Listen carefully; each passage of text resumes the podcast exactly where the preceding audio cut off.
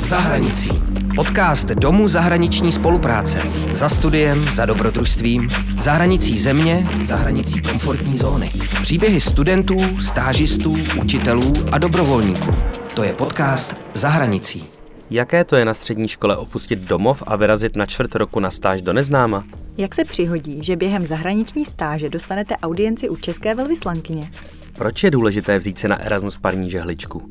Nejen o tom, jak probíhá dlouhodobá zahraniční stáž, jsme si povídali s jejími absolventy, s Ivou Svitákovou a Filipem Kubíkem ze Střední odborné školy pro administrativu Evropské unie, kteří na přelomu roku vyrazili na tři a půl měsíce v rámci programu Erasmus Plus na Maltu.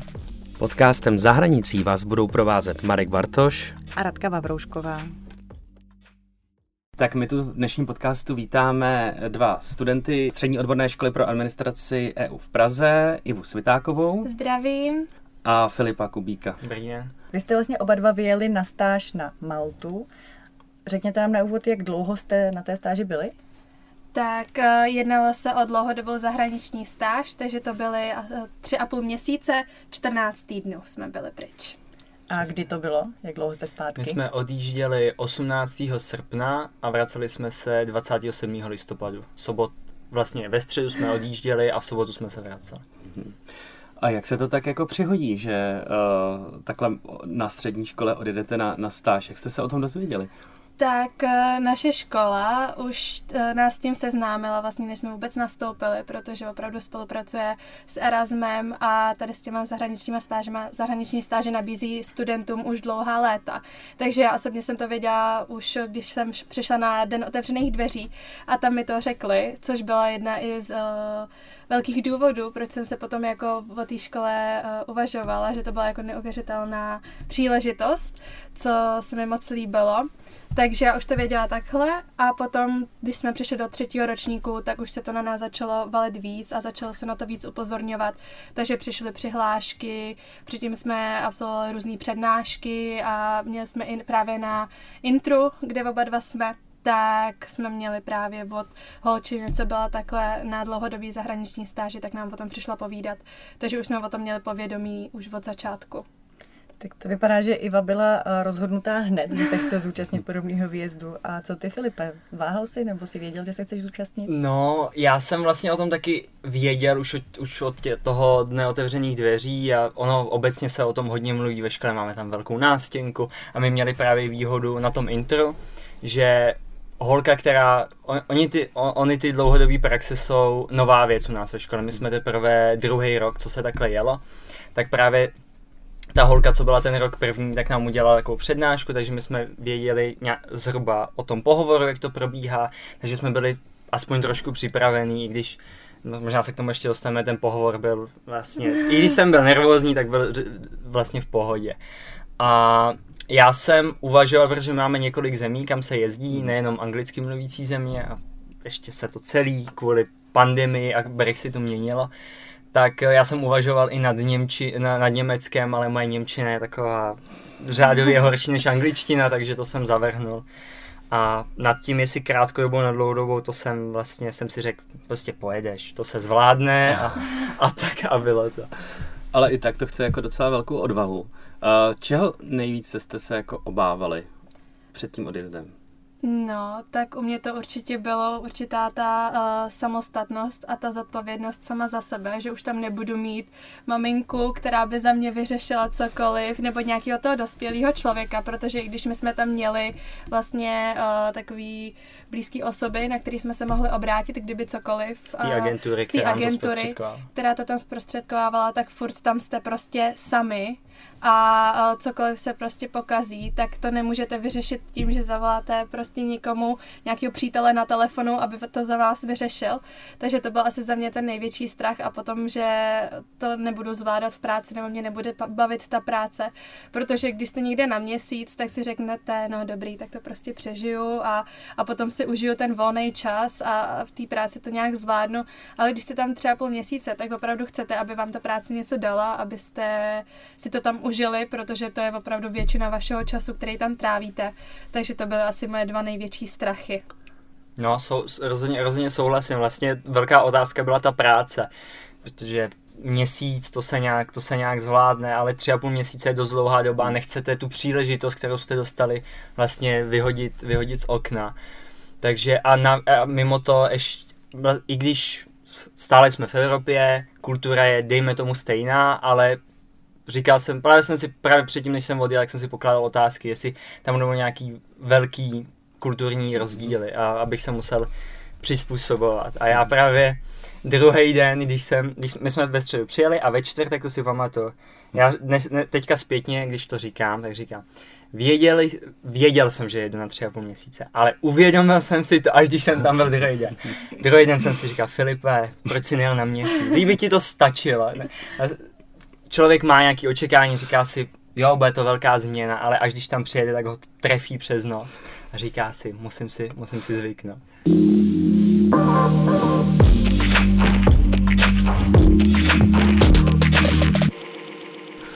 Oba jste zmínili nějaké očekávání od té pracovní zkušenosti nebo možná nějaké obavy.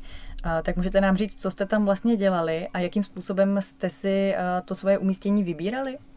Uh, tak uh, mně se teda práce splnila úplně opravdu to byla vysněná, vysněná pozice, kterou jsem tam dostala. A co se týče toho ještě před odjezdem, tak bylo to hodně, na poslední chvíli se to řešilo opravdu kvůli pandemii a covidu. To bylo několik variant, původně jsme měli letět do severního Irska, to kvůli Brexitu a už zmiňovanému covidu a vízum nevyšlo, takže se na poslední chvíli změnila lokace na Maltu, ale za mě, co jsem to nejvíc mohla ovlivnit, psali jsme si životopisy, mm-hmm. které se posílali do těch agentur, kde nám potom podle toho vybírali uh, ty práce, takže já jsem si do mýho životopisu napsala, že by mě mě zajímal žurnalistika a nějaká tady ta práce s lidma a podobně, takže dostala jsem nakonec uh, úplně skvělou práci v magazínu internetovým s názvem Indulge. A uh, přesně to, eh, co jsem chtěla, tak psala jsem články, chodila jsem na různé akce a potom z toho psala články, potom tam byla nějaká nárazová uh, práce podle toho, co zrovna moje šéfova potřebovala, jelikož jsem pracovala jenom s ní u ní doma tak eh, jsem byla taková jí pravá ruka, takže když ona potřebovala plagát na nějakou akci, ona taky dělala všechno možný. Každý den mám pocit, že pracovala pro někoho jiného, i když já jsem měla tu hlavní, eh, byla jsem napsaná pod tím magazínem, tak potom jsem vytvořila plagát na akci, sestříhala video, nafotila fotky, eh, když nemohla na nějakou akci, tak jsem šla místo ní a napsala jsem z toho článek. Takže to opravdu bylo hmm. taková komplexní práce, nebylo to stereotyp, že bych dělala furt to samé, celou dobu a bylo to opravdu, za mě to bylo naprosto skvělá zkušenost a uh, v tu chvíli, kdy jsem tam přijela a zjistila jsem, že opravdu tohle to bude moje práce, tak se mi hrozně ulevilo, že opravdu, jak jsem říkala, tak uh, byla to jedna z těch obav a vůbec jsem se toho nemusela bát nakonec, no. Já jsem, my jsme dopředu věděli, do jaký firmy, poje, uh, kde budeme pracovat, ale moc neměli jsme žádný další informace. My jsme dostali název firmy a adresu. Takže já jsem nevěděl, jak, jak velká ta firma je, co budu pořádně dělat za můj pracovní. Já vím, že já jsem si otevřel ty webovky a tam se psala uh, firma Quad Konzultanci, pro, uh, která se zabývá lidskými zdroji. Dneska, abych to, abych to uh, zkráceně řekl, Kvad konzultanci fungovala jako, most, jako most mezi zaměstnavatelema, který scháněli zaměstnance a zaměstnancema, který scháněli práci. Mm-hmm. Plus navíc eh, i dá, uh, poskytovala uh, rady, co se týče uh, financí a účetnictví. A byla to malá opravdu malá firma o čtyřech lidech. Já jsem si dokonce, já jsem si dokonce vzal i sako, oblek, že jsem nevěděl, co mám čekat. Takže to, když jsem jim tam potom řekl, tak moje šéfová se mi vysmála, že jsem si přitáhl na, na, Maltu, eh, na Maltu sako. A co se týče mojí náplně, tak já jsem první měsíc jsem byl pod eh, lidským, tím, tě, tou částí lidských zdrojů, kdy jsem v jejich systému Manatal vyhledával uh, pozice podle uh, pardon, životopisy podle zadaných pracovních pozic mm-hmm. a potom jsem přešel pod marketing, ale to byla poměrně rutinní práce, ale mm-hmm. obsahovalo to hromadu kroků od vytvoření grafiky až po následní sdílení na ty sociální sítě a museli jsme to hodně tím kolik nás tam bylo a my jsme potom tam přijeli i tři Němci, tak jsme to museli hodně koordinovat, protože těch úkonů bylo, bylo hodně. Já jsem se chtěla vrátit ještě úplně na začátek. Eh, vy jste to vlastně trochu nakousli. Eh, Jak to probíhalo ještě předtím, než jste vyjeli? Vy jste se přihlásili do nějakého výběrového řízení. Na základě čeho jste byli vybráni? Čím vším jste museli projít? A ještě by mě zajímalo, byl o to velký zájem třeba z řad vašich spolužáků? Byla velká konkurence? Dlou, dlouhodobě i vzhledem k tomu, že my už jsme o tom věděli na tom dnu otevřených dveří, tak zahraniční praxe u nás ve škole jsou velká věc. Ten, kdo tam jel, tak on, o něm vlastně skoro všichni vědí na té škole. A uh, my jsme tím, jak byla třetí vlna, tak uh, se otevřelo přihlašování, vyplnili jsme jenom velice základní formulář, kdo jsme, kdy jsme se narodili a naše známky který jsme vypisovali uh, z bakalářů. A potom až do února, ledna, Ivo?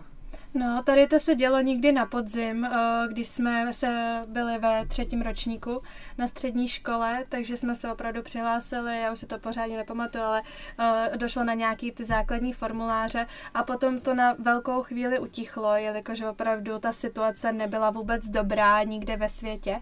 A potom se někdy v lednu, v únoru hmm. nám přišlo do e-mailu, že jsme byli vybráni do, k pohovoru hmm. na zahraniční zahraniční praxe, na dlouhodobé zahraniční praxe.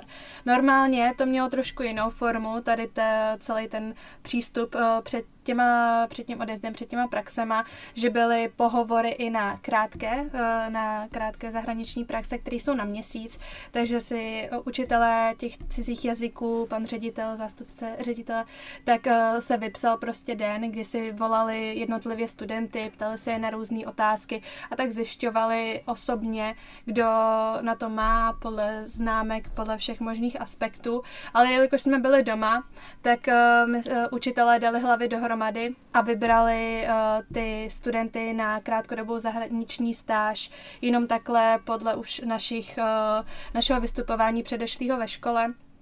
A právě šest nás vybrali jako k pohovorům na zahraniční praxe, tentokrát na ty dlouhodobé, kdy opravdu se s náma chtěli vidět, aspoň online, popovídat si s náma, aby zjistili... Os, osm. Osm. Osm, osm nás protože, bylo. Protože v v té, v té době byly jenom čtyři místa na dlouhodobé praxe. Až, my jsme se až v květnu, když jsme byli ve škole, vlastně dozvěděli, že se přidali další dvě místa. A na každý, na každý místo oni byli dva, vždycky dva zástupci z jedné třídy. Takže tam byli, my teda v rámci ročníku máme sedm tříd mm-hmm. a u nás byly tam čtyři místa, čtyři třídy a z každé třídy dva, dva lidi. Opravdu se snažili, tentokrát už se jelikož se otvíralo o dost víc míst, protože ten ročník před námi, který měl jet, tak nejel kvůli covidu, takže se najednou uvolnily jejich místa, takže najednou bylo dvakrát tolik míst a normálně by se do, na těch tři a půl měsíce by vyjeli maximálně dva tři studenti, ale jelikož nás opravdu, uh, jelikož těch míst bylo víc, tak se uspořádal pohovor, na který jsme se všichni dostavili, kde uh, na nás zase uh, online prostředí čekali učitelé a uh, krátce jsme si o tom popovídali, představili jsme se s tím, že uh, krátká část toho byla i v angličtině, kdy jsme dostali dvě situace. Uh, mě se například zeptali, co bych dělala, kdybych se ráno probudila s teplotou a nebylo by mi dobře, což je teďka v covidové době poměrně aktuální téma, tak co bych dělala, jak bych to řešila. V tu hmm. dobu to ještě vypadalo, že budeme bydlet v rodinách v Irsku, takže tam najednou šlo nejenom, že bych ovlivnila lidi v práci, ale i tu rodinu, ve který bych bydlela, takže jaký by byly ty moje kroky, takže o tom jsme si povídali v angličtině. A potom eh, jsme čekali, myslím, na celý týden na výsledky a byli jsme teda oba dva eh, vybráni, eh, že pojedeme. A měli jste radost. No, já jsem... měli jsme, měli jsme, já jsem hlavně, my jak fungujeme přes školní e-maily, tak mm-hmm kdyby Iva to neřekla její kamarádce Lindě, tak já jsem se na ten pohovor nedostal, protože oni, já neměl tele, v té době jsem neměl e-mail v telefonu, takže mi nechodili upozornění na školní e-maily, takže jenom díky tomu, že mi Linda mi napsala tenkrát, že mi gratuluje a já jako, co, co, co, co se děje, k, čemu? k tomu, k tomu, vlastně k tomu pohovoru samotnému. No. Takže od té doby už ten e-mail mám v telefonu, mám zaplý upozornění, několikrát jsem to kontroloval, protože i přes ty školní maily potom probíhala veškerá ta mm. komunikace k té k Maltě. Ono už tohle je tak trochu jako průprava na ten mm. jako, další jako dospělý život. Ano, ano. Ale já se jenom ještě zeptám na tu angličtinu. Uh, určitě jste ji měli na velmi dobré úrovni už jenom proto, že vás vybrali, ale přece jenom bylo to pro vás těžké uh, na Maltě. Uh, pro mě to byl poměrně velký strašák, protože i když mám pocit, že rozumím, tak uh, mám problém s mluvením. Ale teda pro mě to byla i jedna z těch výzev, uh, proč jsem chtěla se té zahraniční stáže účastnit, i když uh, opravdu tam nejedeme kvůli té angličtině, že je to až druhořadá záležitost, opravdu jsou to praxe, abychom, se, uh, abychom uplatnili ty naše uh, zkušenosti a znalosti, co jsme se na, naučili ve škole, tak uh, určitě jsem chtěla zbourat tu jazykovou bariéru, kterou jsem si v hlavě nastavila. Takže uh, si úplně pamatuju, že i u toho pohovoru, jak jsem byla nervózní, tak já potom mám pocit, že když mi vypadne jedno slovíčko, tak se bez ní neobejdu v té větě. Takže já potom mlčím a snažím se vzpomenout. Ale potom opravdu, když jsme přijeli, tak ona, co se týče té tý běžné komunikace při běžném dnu i v práci, tak opravdu se naučíte potom mluvit a potom vystupujete opravdu z té své komfortní zóny, jenom když se dějou nějaké jako nenadálý situace. A jelikož jsme měli podporu i mezi sebou, jelikož nás tam bylo šest, nás jelo v jednom apartmánu, tak i když jsem potom říkala, že to na jednu stranu byla dobrá věc i špatná věc, ale vždycky jste se vrátili po práci domů a čekala tam na vás čeština a nějaký kamarádi, se kterými prostě jste uh, mohli cokoliv probrat vlastně i takové ty důležitější věci v češtině. Ale za mě teda angličtina taky nebyla úplně jako, že bych si tom byla úplně stoprocentně jistá, no, že bych v tom dokázala chodit na 100%. No, on, on člověk hodně tu angličtinu praktikuje pasivně. Já třeba koukám na Netflix už dlouho, na YouTube, čte, čtu články v angličtině, ale nemluvíte tak často. Samozřejmě ve škole se mluví, má, sam, úst, maturita je úst, ústní podobě jedna část. Takže říkal jsem si, to se nějak, to se nějak zvládne, hlavně se rozmluvit a vlastně ten měsíc pro mě byl takový zlomový, že už jsem si zvyknul na té Maltě, na, to, na ten život, na ten eh, denní, denní rytmus. Takže zhruba po tom měsíci jsem opustil apartmán, byl jsem přepnutý v angličtině, jenom teda, když mě něco hodně překvapilo, tak jsem přepnul zpátky do češtiny, ale člověk je připravený mluvit v té angličtině a reagovat. Vy jste mluvili hodně o práci, eh, kterou jste tam, eh, kterou jste tam dělali, o té stáži a, a co volný čas, eh, co se tam dá dělat a hlavně s kým jste ten volný čas trávili. Potkali jste ještě jenom, k tomu, tomu dodám, potkali jste Malťany, Pot, seznámili jste se tam s někým? My jsme dohromady z naší školy na tu Maltu v tomhle období jelo je, jelo 25 uh, eh, studentů na krátkodobou praxi a nás 6 na dlouhodobou. Většina z nás, my jsme byli v apartmánovém domě a většina z těch 25 tam taky byla, takže ze začátku jsme tam měli vlastně svoje, nechci říct druhy, lepší slovo určitě by se našlo. A uh, s Malťanama, kromě toho, že jsme je samozřejmě potkali v práci, tak jsme, já jsem shodou hromady náhod, když jsem šel k doktorovi, protože rozdíly v teplotách, venku bylo 32, autobusy, obchody jsou silně klimatizovaný na 23 stupňů, tak jsem byl hodně, hodně, do, byl jsem dost nemocný, říkal jsem, že kašlu jak kuřák, takže jsem, takže jsem si zašel k doktorovi, oni tam, oni tam nemají přímo jejich ordinace, ale v lékárnách. No a shodou já jsem předpokládal, že tam dojdu, oni vyšetří, řekne mi, co mi je, když tak nějaký syrup, nějaký syrup a půjdu domů. Ten doktor si myslel, že mám covid, takže jsem skončil až v nemocnici, takže a měl jsem štěstí, potkal jsem tam uh, jednoho pána, který mu bylo 81, tak jsem si s ním povídal a potom jsme se potkali v autobuse. Takže s Malťanama jsme taky navázali, navázali vztah. Uh, ano, ano, já to mám stejně. Uh, já jsem teda v práci, uh, moje šéfová, se kterou jsem tam fungovala, tak nebyla rodná Malťanka, ale její manžel byl, takže tam jsem měla nějakou komunikaci s nima, potom nějaká ta běžná interakce v obchodě a podobně. Uh, překvapilo mě, a myslím, že budu mluvit za nás za oba, že i když nás uh, varovali, že tam je rodný eh, nebo úřední jazyk angličtina i malčtina, takže tam převládá ta angličtina, ale ve skutečnosti tam furt spoustu lidí mluví malcky. Takže Přesně jsem, tak. uh, nejednou se mi stalo, že lidi měli i problém mluvit anglicky tam se mnou, ale vždycky jsme, ru, ruce, nohy fungovaly vždycky, když bylo potřeba. A já jsem teda si zvládla díky internetu tam najít uh, partu kamarádů, se kterými jsem se tam několikrát viděla, ale teďka zpětně jsem říkala, že jelikož opravdu ten první měsíc s náma tam bylo spoustu studentů z naší školy, se kterými se znáte, ještě se budete znát, až se budete, když budeme doma, tak jsme většinu toho volného času a výlety podnikali spolu. A potom nás tam furt zůstalo šest, takže jsem furt nějak neměla potřebu se tlačit uh, mezi cizí lidi, ale upřímně teďka, kdybych to mohla vrátit, tak bych zkusila. Uh, byla jsem přihlášena na Facebooku, jsou různý Erasmus skupiny, uh, vím, že moje šéfová mi doporučila, jmenovalo se to Girls Gone International, uh, Malta a právě to byla skupina jenom pro ženy na Maltě, takže takový safe prostředí a bohužel jsem se tam teda s nikým nepotkala, ale teďka, kdybych mohla, tak bych určitě na nějaký takovejhle, na takovouhle akci pro studenty, kde byste se mohli právě seznámit a trošku jako se dostat z té své komfortní zóny, tak bych to určitě, určitě vyzkoušela, no. A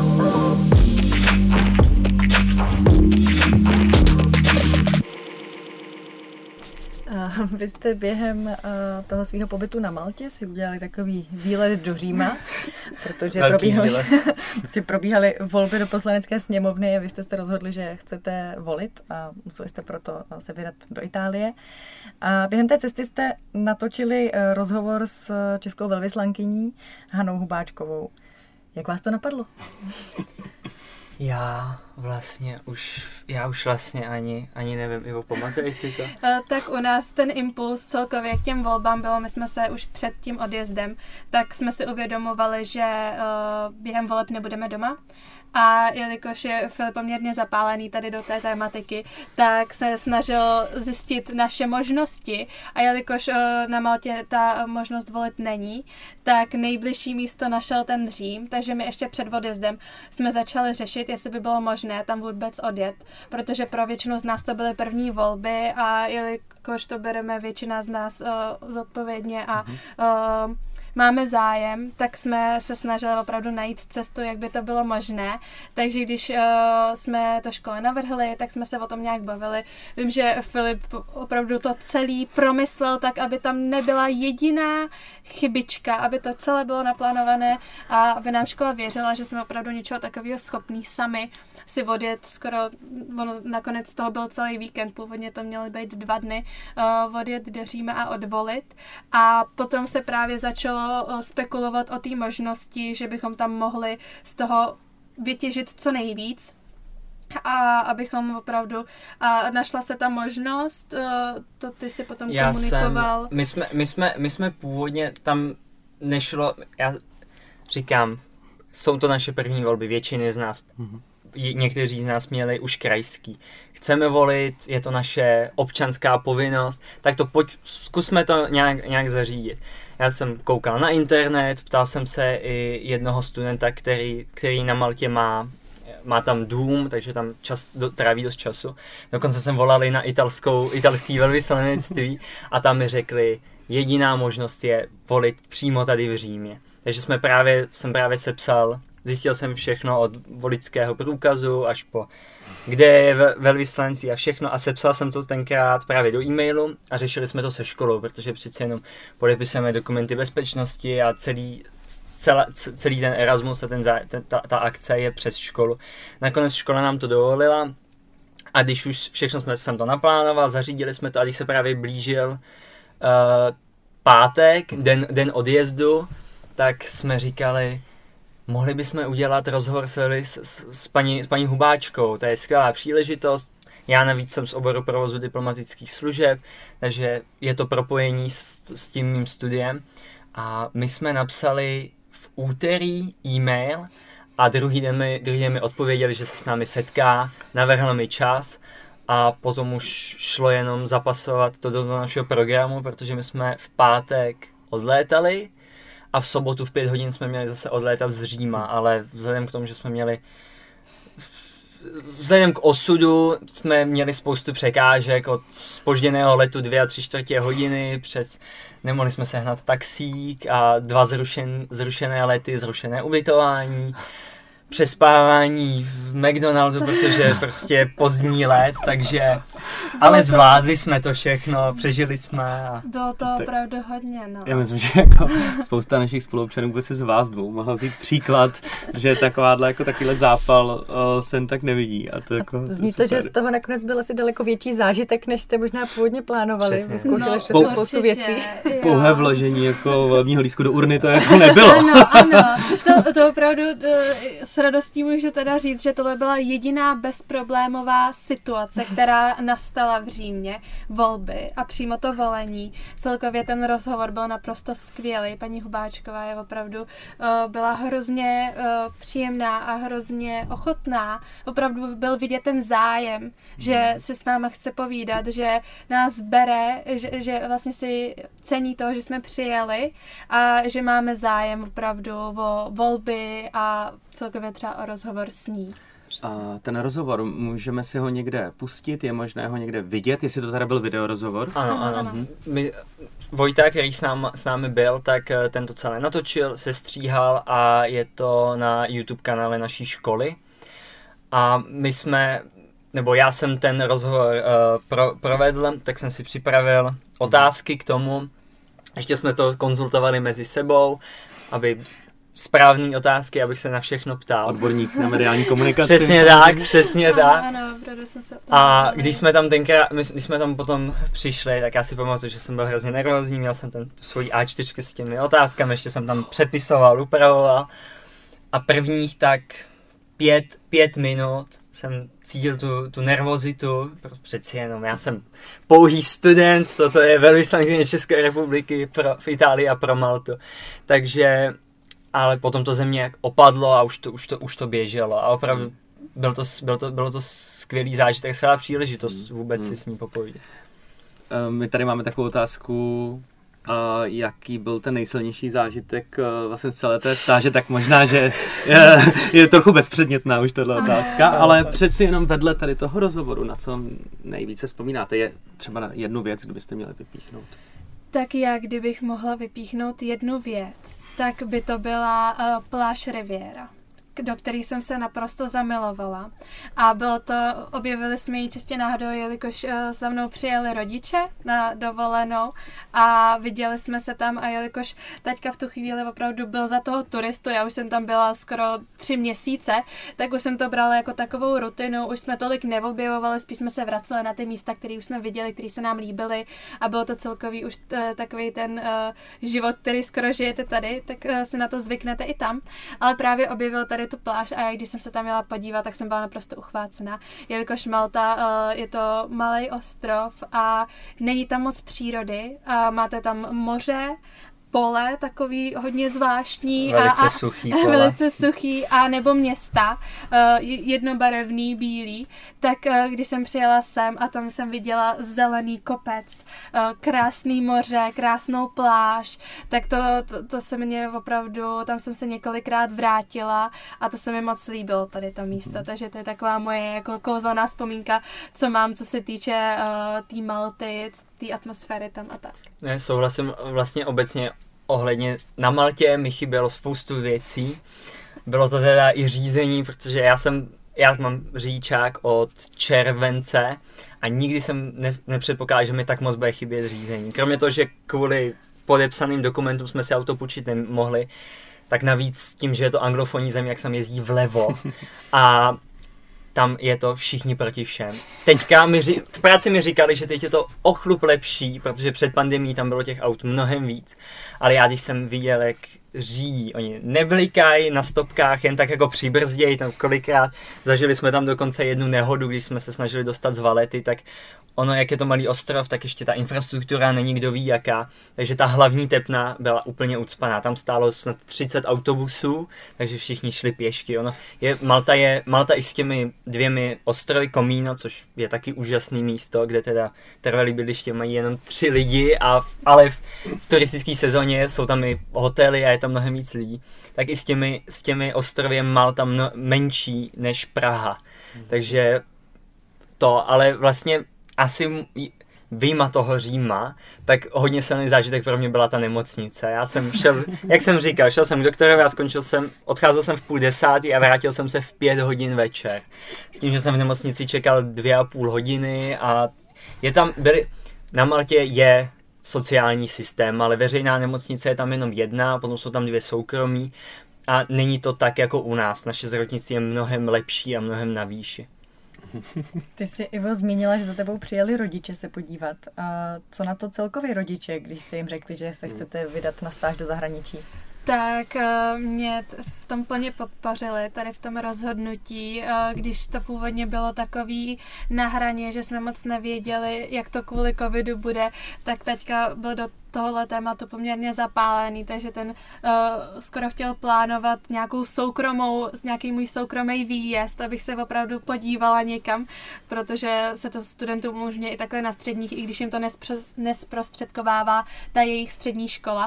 Uh, co, se, co se týče mě, tak vlastně u rodiče vůbec vlastně neváhali, prostě jo, to je skvělý, jeď, my tě podpoříme, prostě tady ti vlastně, co se týče i toho zázemí a co se, všechno jsem si bral za potřeby a dneška si pamatuju, jak jsme den před odjezdem skládali skládali do kufru úplně mozaiku a vážili to, protože že jo, ale limity, limity, limity kufru, to, to, to Iva teďka vypráví, jakože jsem mi pomalu směl, já jsem si, já jsem měl přesně 23 kilo a já jsem teda byl zbalený, kdybych si nebral. Limit je 23 kilo? Jo, mi, jo 23 kilo u velký, u, u vel, velkého kufru. A já jsem si bral druhý monitor, protože jsem předpokládal, že budu hodně, já jsem tam hodně pracoval na Maltě, takže já jsem, já jsem měl, kdybych neměl druhý monitor, tak mám asi 21, 20, 22, 22 kg a vejdu se úplně v pohodě. Tak když mi to váží na tom letišti přesně 23, jak jsem se úplně, úplně vorazil, protože a kolikrát jsme to přebalovali a skládali, aby to bylo přesně 23 kg a dodržovali jsme každý limit, každý gram.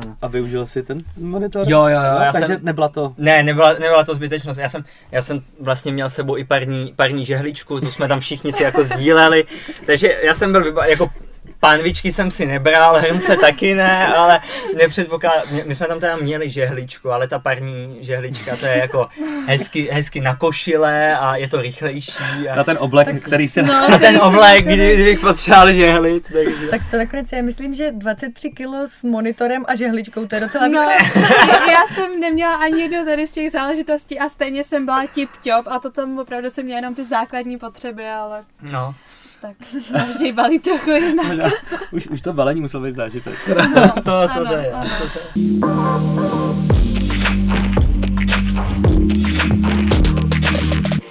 Myslíte, že využijete teda tyhle zkušenosti potom dál uh, v, v dalším, v dalším životě?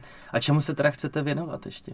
By mě zajímalo. Určitě, já si myslím, že spoustu těch zkušeností, které jsme tam a těch zážitků, které jsme si odvezli domů, tak se určitě budou hodit. Pro mě teda, co takhle můžu říct, co bude teďka nejaktuálnější, tak uh, opravdu to zborilo nějaký ten strach a já jsem si teďka, neříkám, že úplně díky tomu, asi by na to došlo, i kdybych uh, na Malto nevodila, ale podala jsem si teďka přihlášku na vysokou školu do Irska, kam doufám, že se dostanu, takže mě to určitě posunulo v tom, že i když předtím jsem o tom hodně mluvila, že chci do zahraničí buď studovat, na chvíli pracovat, uh, hodně furt uh, básním o tom, že bych chtěla být oper někde a podobně, tak tohle to opravdu byl další posun v tom, abych uh, se toho nebála. A i když je to nový prostředí, noví lidi a všechno možný, tak uh, že to za to stojí. A že to, co jsme se tam naučili, ať už to dobré, tak to špatné, takže opravdu se to hodí a zase toho člověka to úplně posune a trochu změní, ale vás, myslím, že jenom k dobrému.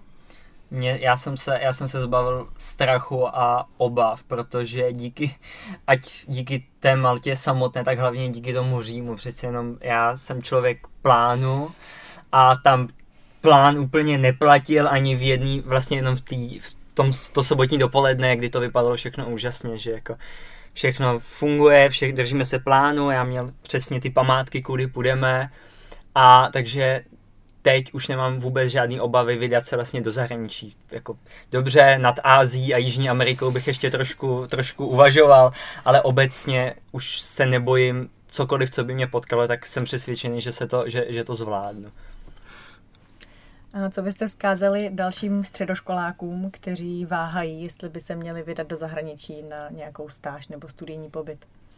Tak uh, já bych uh, určitě doporučila váhejte a uh, trochu si to rozmyslete, hlavně co se týče té tý dlouhodobé stáže, tak uh, není to úplně sranda, jak Filip zmiňoval, hned druhý den vám to trošku jako dojde, že tady budete najednou tři a půl měsíce, že to není úplně jenom sranda, ale, ale stojí to za to. Opravdu, když si člověk řekne, jo, mám na to, užiju si to a opravdu dostanu z toho to maximum, co z toho můžu dostat, tak je to opravdu jako životní událost, eh, životní zkušenost, zážitek, který potom opravdu si odnesete, ať už eh, na vysokou školu, anebo do toho pracovního budoucího života.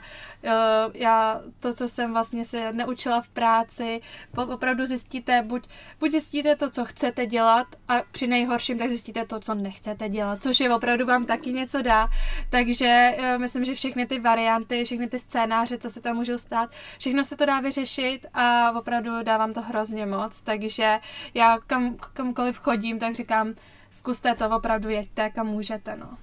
Rozhodně, rozhodně souhlasím, já bych, já bych obecně vzkázal, aby to, aby tu příležitost, kterou dostali, využili na maximum, co, co nejlíp dovedou, protože ono zpětně to hodnotíte velice pozitivně a vrátí se vám to v těch zkušenostech a v, vlastně i v tom pohledu, pohledu na svět a jak ten svět vnímáte. Tak jo, tak. super, tak děkujeme za rozhovor. Děkujeme a hodně štěstí do, do dalšího života. Děkujeme, děkujeme. za Děkujeme. Aktuálně z DZS. Leží vám na srdci budoucnost Evropy? Máte představu, jakým směrem by se evropské společenství mělo ubírat? Cítíte, že hlas mladé generace není dostatečně slyšet? Nyní máte šanci se vyjádřit. Zapojte se do soutěže, kterou vyhlašujeme u příležitosti Evropského roku mládeže a podělte se o vaši vizi. Můžete ji zpracovat buď v písemné eseji nebo formou autorského videa. Výherci se mohou těšit na dvoudenní návštěvu v Bruselu a účast na závěrečné konferenci Evropského roku mládeže. Více informací najdete na stránce dzs.cz lomeno soutěž. V květnu probíhá Evropský týden odborných dovedností neboli Vet Skills Week. Je to iniciativa Evropské komise představující odborné vzdělávání a přípravu jako atraktivní, kvalitní a perspektivní oblast studia. Při této příležitosti jsme vyhlásili speciální výzvu pro organizace, které jsou či v minulosti byly zapojené do programu Erasmus+, aby uspořádali vlastní akci na podporu a propagaci odborného vzdělávání a přípravy. Zaměřit by se přitom měli na prioritu inkluze a rozmanitosti v programu Erasmus+. Akce se mohou konat v období od 16. května do 30. června 2022. Zapojte také svoji organizaci. Registrujte svou událost do 17. dubna na webu objevsvůjtalent.cz. Vybrané akce finančně podpoříme. Přihlaste se do soutěže Discover EU a procestujte zdarma Evropu. Mladí lidé, kteří se narodili v období od 1. července 2003 do 30. června 2004 včetně, můžou vyhrát bezplatnou jízdenku na cesty po Evropě. Stačí vyplnit online kvíz na Evropském portálu pro mládež v termínu od 7. do 21. dubna 2022. Vlakovou jízdenku získá 35 tisíc mladých Evropanů. Další dostanou šanci v říjnovém kole. Více informací najdete v novinkách na webu dzs.cz. Děkujeme, že jste poslouchali náš podcast v Další díly najdete na webu dzs.cz a nebo na podcastových aplikacích.